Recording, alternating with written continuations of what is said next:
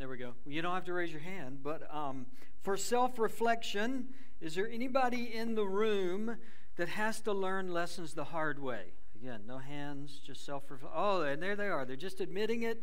That's, there's a certain amount of confidence, self confidence, security, where we can admit our weaknesses. Yeah. Uh, again, you don't have to raise your hand. Uh, if you are a parent, do any of you have at least one child that has, don't make eye contact either, that has to learn everything the hard way? You, you know, even before you give them the instructions, that they are going to have to learn the hard way.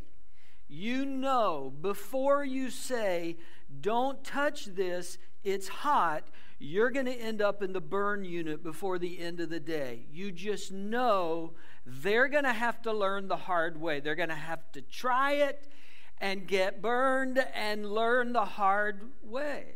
Yeah. Um, you, you can raise your hand this time.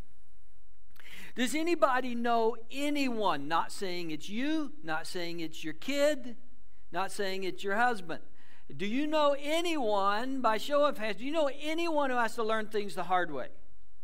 Yeah, there's just people like that, right? There's just people that you can give the clearest warnings, the best explanations, and still they'd feel like, well, that doesn't apply to me. Well, I'm smarter than, more clever than, I can try it and the worst not happen. In, in, our study of Moses, we come to a part of the story where someone has to learn the hard way. and because that person learned the hard, the hard way, a, a ton of people have to learn things the hard way. If you were here last week, Moses is born. He has these courageous parents.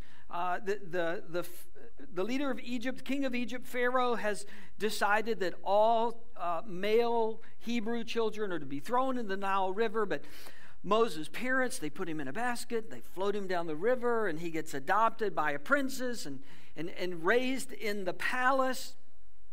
And then there, there is this, this tension within Moses at some point because he is a Hebrew. The, the, the princess that adopted him knows that. She, she hasn't hidden that from him. He is a Hebrew, but he's been raised among Egyptians. He's been raised in the palace. So, in some ways, he's both a Hebrew and an Egyptian. And in other ways, maybe he's neither. He doesn't know where he is later on in his life, sort of fast forwarding chronologically from where we are right now. But Moses is going to have a child, and he names his first child a name that means, I have become a foreigner in a foreign land. This is the name he gives to his child, which is kind of a self expression, I think, for Moses.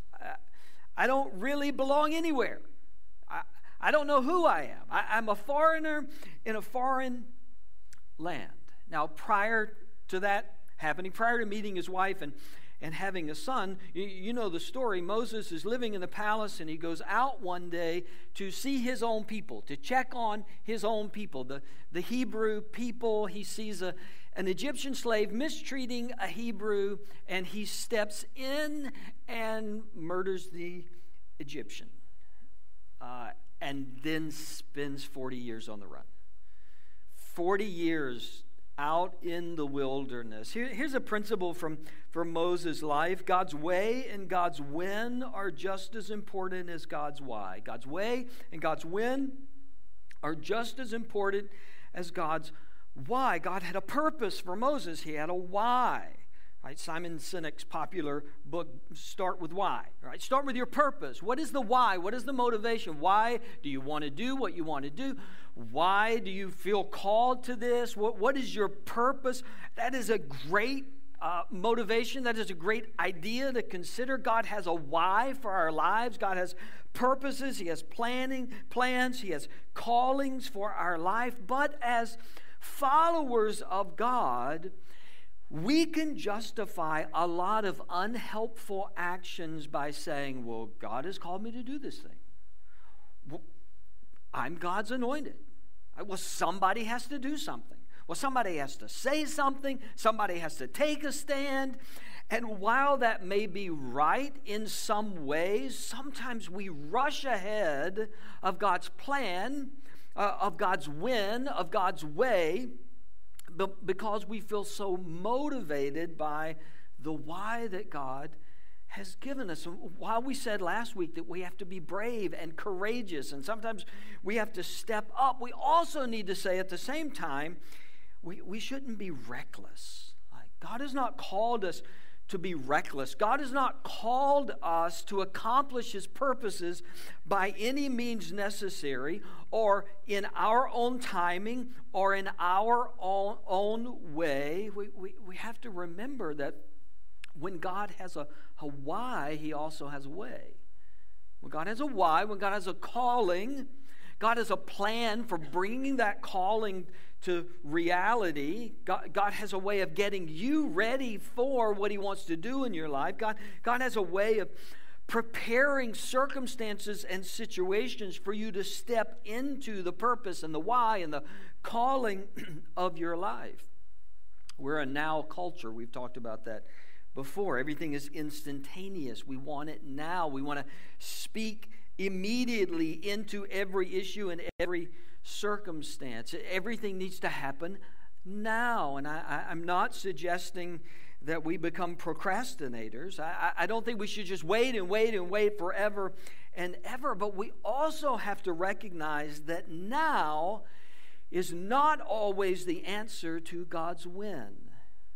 And sometimes our, our our purpose, perhaps, our calling, that thing that God has put in us, it seems so important that it must happen now. But what we find in Moses' life is that his rushing of God's when, his accomplishing, attempting to accomplish God's why in his own time, caused a lot of chaos caused a lot of problems, caused a lot of issues. Moses, and we'll see this, we'll see this again. Moses is, is prone to reaction, overreaction. He is prone to uncontrolled emotions, his, his anger, his, his reactionary impulses. He's, he's not a perfect leader, he's not a perfect person. He's prone to these emotional swings.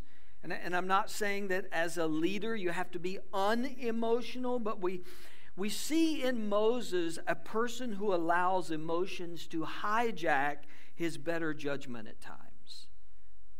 His emotions, his swings hijack his better judgment at times. And, and this was one of those moments. There, there was a calling on his life, there was a why. God had a purpose for Moses. He was raising him up to be a leader of his people, but Moses was in a hurry. He didn't wait for God's when, he didn't wait for God's way. And there is usually a price when we don't wait for God's way and God's when. There's usually a price.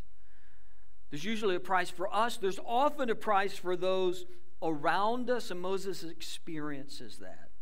He flees from Egypt spends 40 years tending sheep, meets Jethro, becomes his father in law, marries his wife. And then there's that moment, we've talked about it before. He's, he's on the other side of the wilderness, and God visits Moses in a burning bush. He gives him a miracle working staff. He works through some of Moses' insecurities, or at least confronts some of Moses' insecurities. By the way, just kind of a side note those who tend to overreact emotionally, swing wild ranges of emotional reaction, they're offering they're often like Moses trying to cover up insecurities. There's often something going on inside of them that causes them to swing back and forth in these wild range of emotions. I don't say that as condemnations. I say that because I see that in myself often as I look back over my life. I see often that when, when I tend to swing emotionally, there's usually something going on on the inside of me. There's usually insecurities on the inside of me. We find this in Moses all throughout his life. After this encounter at the burning bush, God finally sends Moses to confront Pharaoh. This is Exodus chapter 5. Afterward, Moses and Aaron went to Pharaoh and said, This is what the Lord, the God of Israel, says Let my people go so that, so that they may hold a festival to me in the wilderness. Pharaoh said, Who is the Lord that I should obey him and let Israel go? I do not know the Lord, and I will not let Israel go. Notice Pharaoh's response. Who is this? Who is this God you speak of? I don't know your God. I don't, I don't care about your God. He means, he means nothing to me. Pharaoh is dismissive of God, he is irreverent towards God. He cannot be bothered by Moses' God. He is so indifferent to Moses' God that he makes things more difficult on the Hebrew people. Right? They, they had been making bricks, and then Pharaoh says, Fine, if you want to go, then they're going to work harder. They're going to gather the straw, but they got to make the same number of bricks. This is how little respect Pharaoh has for God. Who, who is this God? I don't know your God. I don't know who you're talking about. He means nothing to me. And so, what we see happen next is God's way of introducing himself to Pharaoh. Oh, you don't know this God. L- let me introduce you to this God. Let, let me introduce you to the power of this God. And thus begins the series of 10 plagues. They get visited, not just on Pharaoh, but on Egypt. In some ways, this was a response to Pharaoh's indifference to the one true God, just Pharaoh's dismissiveness of the one true God. But the plagues, they weren't random occurrences, they, they weren't random punishments. The plagues were a demonstration of God's power over Egyptian gods. You don't know the Hebrew God, Pharaoh? Let me show you how the Hebrew God measures up against all of the Egyptian gods, starting with the Nile River. The Nile River is turned to blood. This is the first of the plagues that happens. The Nile is connected to multiple Egyptian gods. The Nile itself was believed to be a gift from the gods. And now, this river that they in some ways worshiped, that they believed connected them to their gods, is full of blood, and fish are dead, and rotting, and stinking.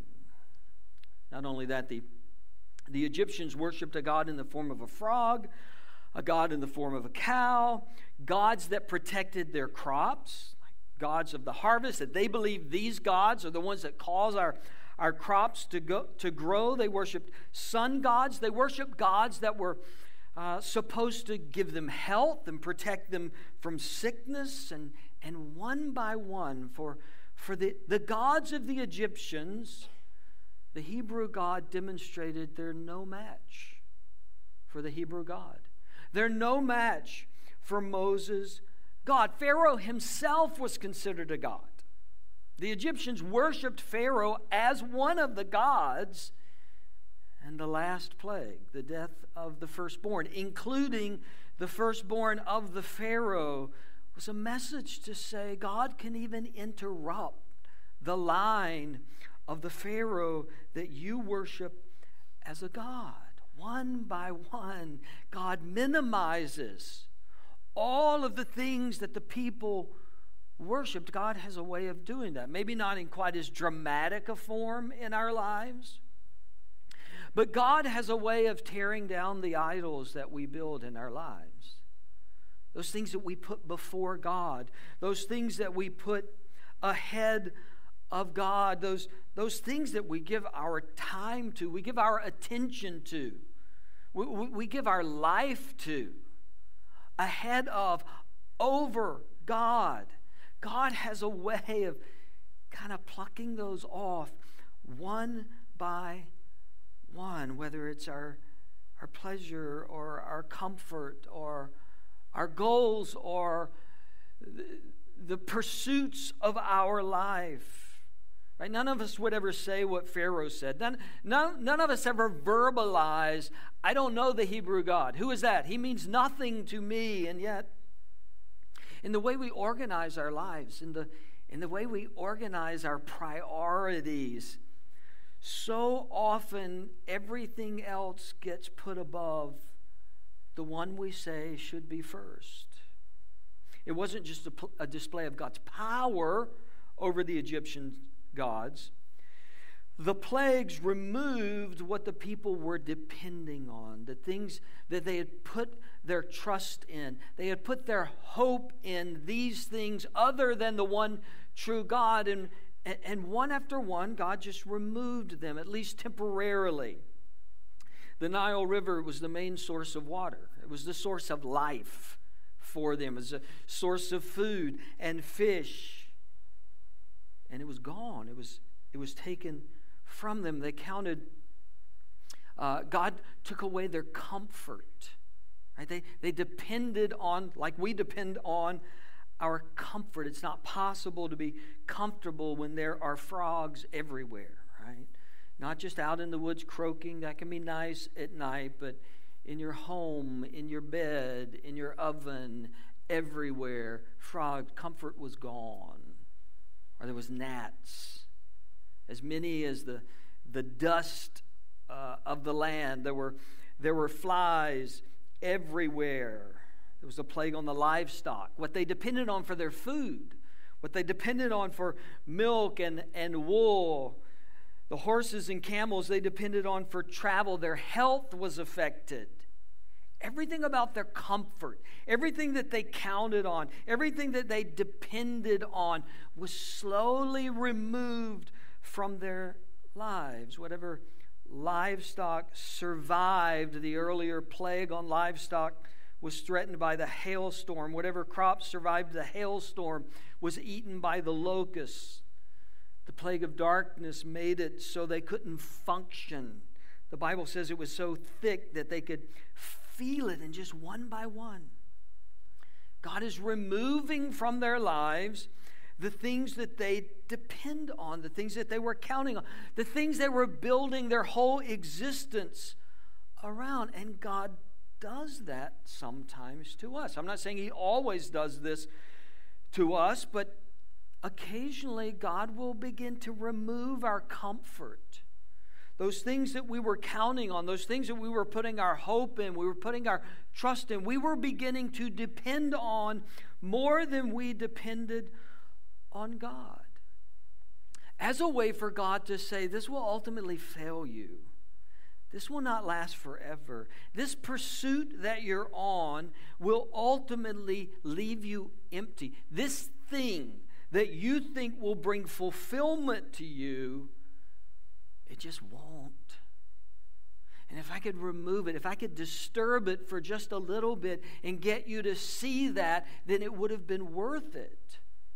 It would be worth what God was doing. It would be worth what you were having to go through if through that process you recognize my hope's got to be in God alone, my, my dependence has to be in God alone. And one by one, he does this for Pharaoh and the Egyptian people. And we, would, we might think somewhere along the way, Pharaoh would have a change of heart, but he doesn't. This is Exodus chapter 7, verse 22. Pharaoh's heart became hard. This is after the Nile was turned to blood. Pharaoh's heart became hard.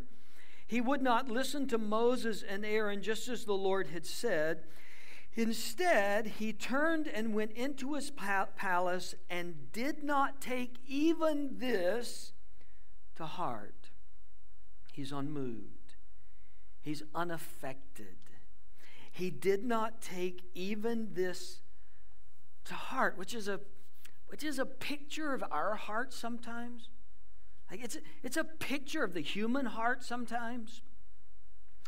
The truth is, for all of us at different times in our life, we don't see what we don't want to see, even when it's right in front of us. We don't see what we don't want to see. We've created a, a reality, we've created a future, we've created a life in front of our eyes, and what's obvious to everyone else What's obvious to us looking into the story of Pharaoh and what he was experiencing and how we would expect a human to respond, what is so obvious to everyone around a person is not always obvious to that person. We don't see what we don't want to see.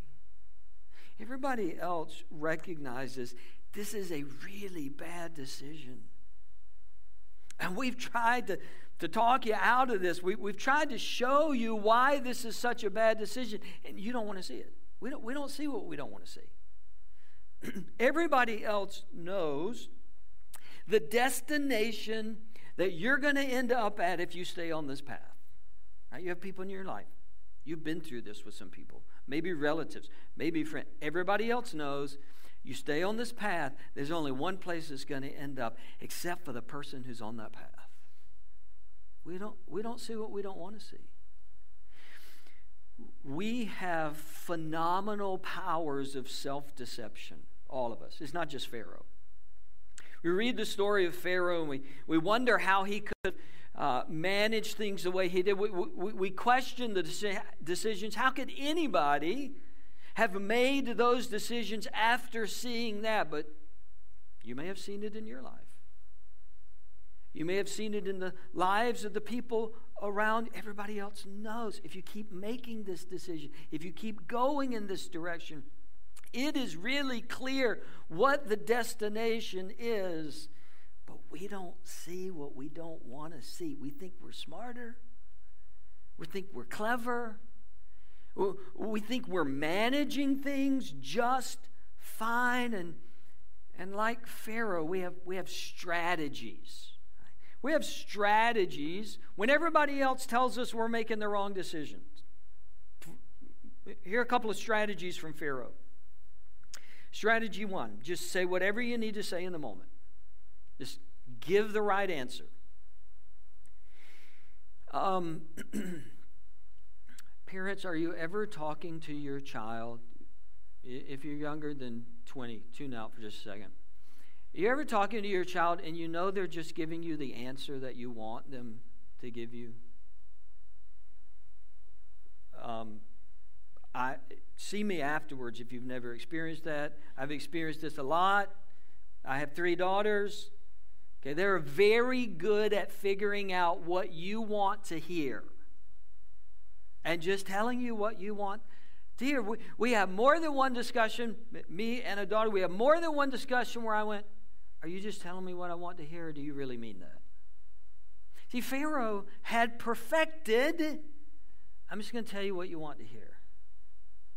As, as, the plague raged on, Pharaoh would call Moses in and said, Okay, you can, you can take everybody. Y'all can go. I'll let you go. And then, as soon as the plague lifted, he changed his mind. He just said what he needed to say in the moment to avoid the heat to try to avoid the consequences, to try to buy a little bit of time. I'm just going to give you the answer that you want. Strategy number two Pharaoh's second strategy was to delay. He's going to delay. I'm going to, stretch this out as long as I can, hoping that I can figure something out. Uh, the, the plague of the frogs. Frogs are everywhere. It's miserable. It's awful. It's creepy. It's disgusting. He says, Hey, Moses, I give. Just make the frogs go away. And you can read this in, in Exodus. Moses says to Pharaoh, I'll let you decide when they go away. I don't know how you'd answer, but I'd say like five minutes ago. Five minutes ago, if not five minutes ago, right now, I don't want any more frogs.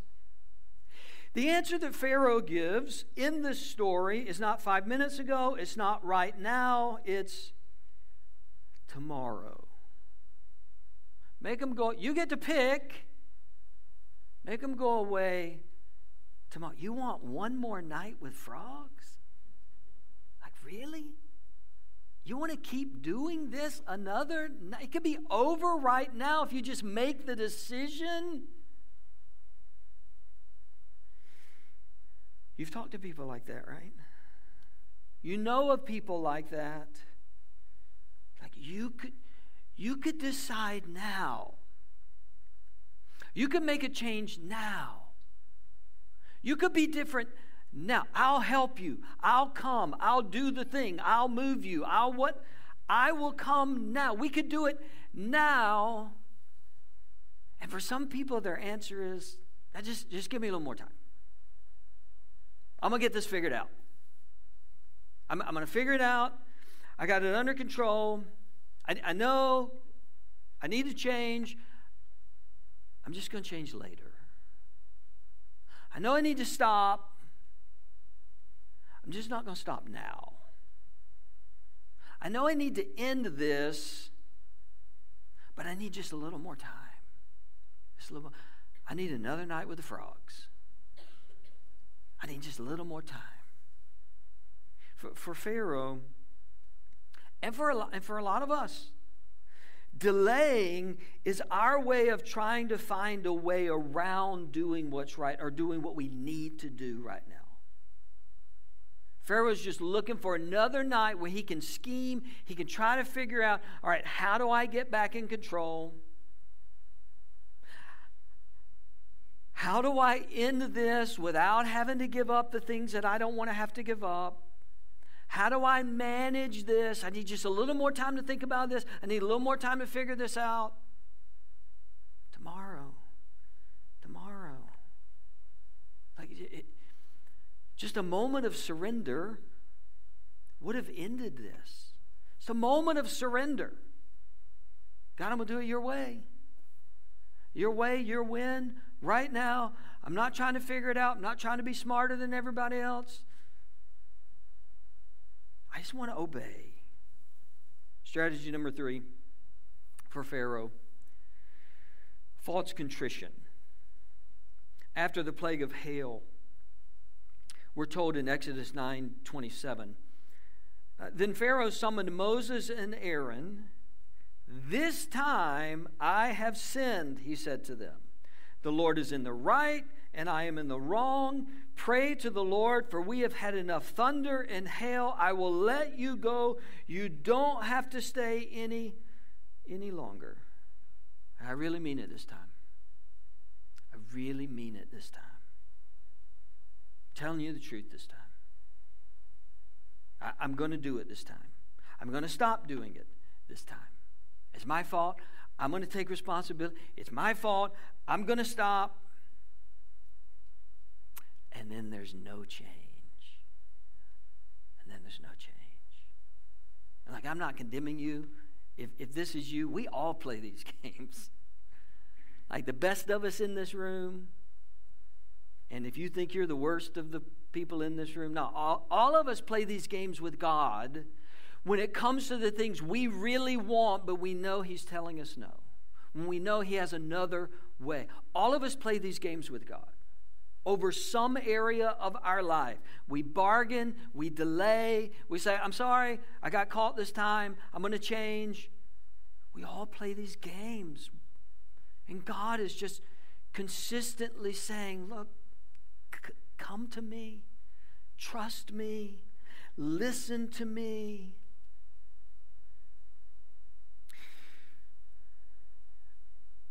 What happens so many times is what happens in the story is it's not just the person who refuses to change that suffers. There's a ripple effect to the people all around them. When the uh, when the nile turns to blood and, and, and we read pharaoh's heart's not even moved. Like it, it doesn't get anywhere close to him. He's not even bothered. He's calloused and hardened but the scripture tells us, and all the Egyptians dug along the Nile to get drinking water because they could not drink the water of the river. Everybody else is trying to survive because of the decisions of that person. Everybody else is feeling the weight, they're feeling the pain, their hearts are broken, they're desperate because there's this one person who just refuses to turn everything over to God, refuses to yield their hardened heart. They delay. They say they're sorry and then they don't change. They say, I just need a little more time. They keep stringing it out. And everybody else suffers too. Here's a bigger picture of the plagues. The plagues contrast the paths to life and death. While there's all of these sort of subtle messages in the plagues, and there's, there's subtle messages in the response of Pharaoh, the larger picture is there's one way of living that leads to darkness and destruction. And, and there's one way of living that leads to light and life. And, and we're all moving in one of those two directions. As, as Pharaoh's heart gets harder and harder, the, the destruction continues in the lives of the Egyptians, contrasted with what's happening with the Hebrews. At least by the fourth plague, we're told that God is protecting the Hebrews from the effects of all of these plagues. There's no flies where they live. The livestock doesn't die where they live. Locusts don't eat crops where the Hebrews live. Whereas there's darkness for the Egyptians, so dark you can feel it, there's light in the camp of the Hebrews. There's this stark contrast that there's two directions. One of them leads to destruction, one of them leads to darkness, and one of them needs, leads to life. One of them leads to light. There's, there's another way, in other words. There's another way. Other than experiencing the, the consequences of decisions, the harshness, the brokenness of what the Egyptians were experiencing, there's another way. You know, in, in contrasting the Hebrews and the Egyptians, it's as if God is saying, like, it doesn't have to be this way. It doesn't have to be this way. God doesn't take delight in the consequences of disobedience. God doesn't rejoice in the consequences of disobedience. It doesn't have to be that way. There's a way that's leading to life, there's, there's a way that's leading to healing and hope. And of course, that distinction is most noticeable in the final plague. Moses tells Pharaoh that death is going to pass on Egypt, and the firstborn of every family will be taken. But there was another way. There was another way. God, God told Moses to tell the, the Hebrews prepare a lamb. Prepare it specifically in this way. Take the blood from the lamb and put it over the door and on the sides and eat quickly and be ready to go because you're about to be set free. This other way is about to come into reality.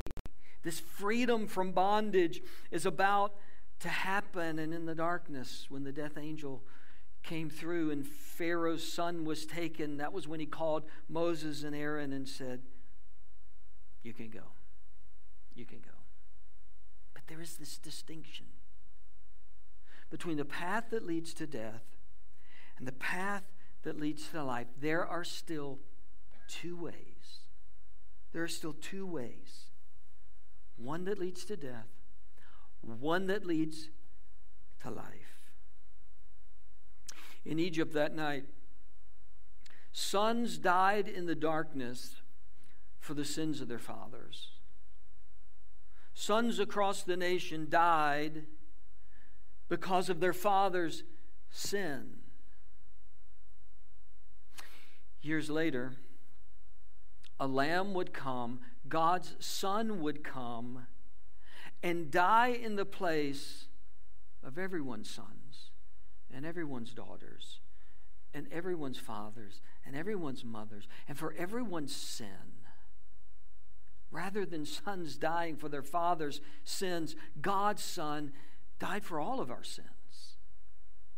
This lamb that was slain on Passover night was a foreshadowing of what God was going to do through Jesus, that he would set us free from bondage, They would bring, he would bring us out of darkness into light, away from death, and towards life because his son would die for us. Which of those paths are you on? How many times has, has God tried to draw you towards light, tried to draw you towards life? Have you been saying no? Have you been rejecting that? Then God would say to you, There's another way. There's another way. There is a way that leads to life, and it is through Jesus. And for the rest of their history, they would talk about this night. They would sing songs about this night. They would pray prayers related to this night. They would eat a meal related to this night because that was the night that they left bondage and they left slavery and they stepped into freedom. And that offer is still available. It's still available. Come away from the things that lead to death. Come away from the things that lead to your destruction. And come towards the one who will give you hope and life and eternity and fulfillment. Let's pray.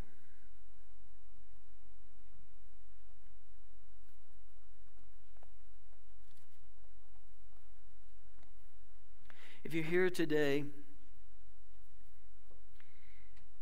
God's desire for you is to know life and freedom and light. Listen, if you've been making excuses to stay in the darkness, put them all aside. Stop delaying. Stop just trying to find the right words to say. Just come to the Lamb who died for you to give you life, to give you hope, to give you fulfillment. Run to Him. Listen, if you've never given your life over to Christ, you could do it right now. You could do it right now. You could just say, God, I, I know that I've sinned and disobeyed you. And I believe Jesus died and rose for me. And I trust him as my Savior. And just the simplest words of putting your faith in Christ, God hears that. God responds to that. We move from, from death to life, from darkness to light. Do that today. I'll be at the front. If you want somebody to pray with you, if you, if you want to talk this through with somebody, I'll be down here on the front. I would love to do that with you. God, thank you that in our lives you you went to great lengths so that we would hear the gospel. You made it so that at some point deep down we would we would view the path to death as, as something to run from, something we didn't want. And you would, through your Spirit, draw us toward the light. For anyone that is, that is hesitating, for, for anyone that is holding back, God, help them to run to you today, to choose life to choose light, to choose Christ who died for them. I pray it in Christ's name. Amen. Let's stand and worship.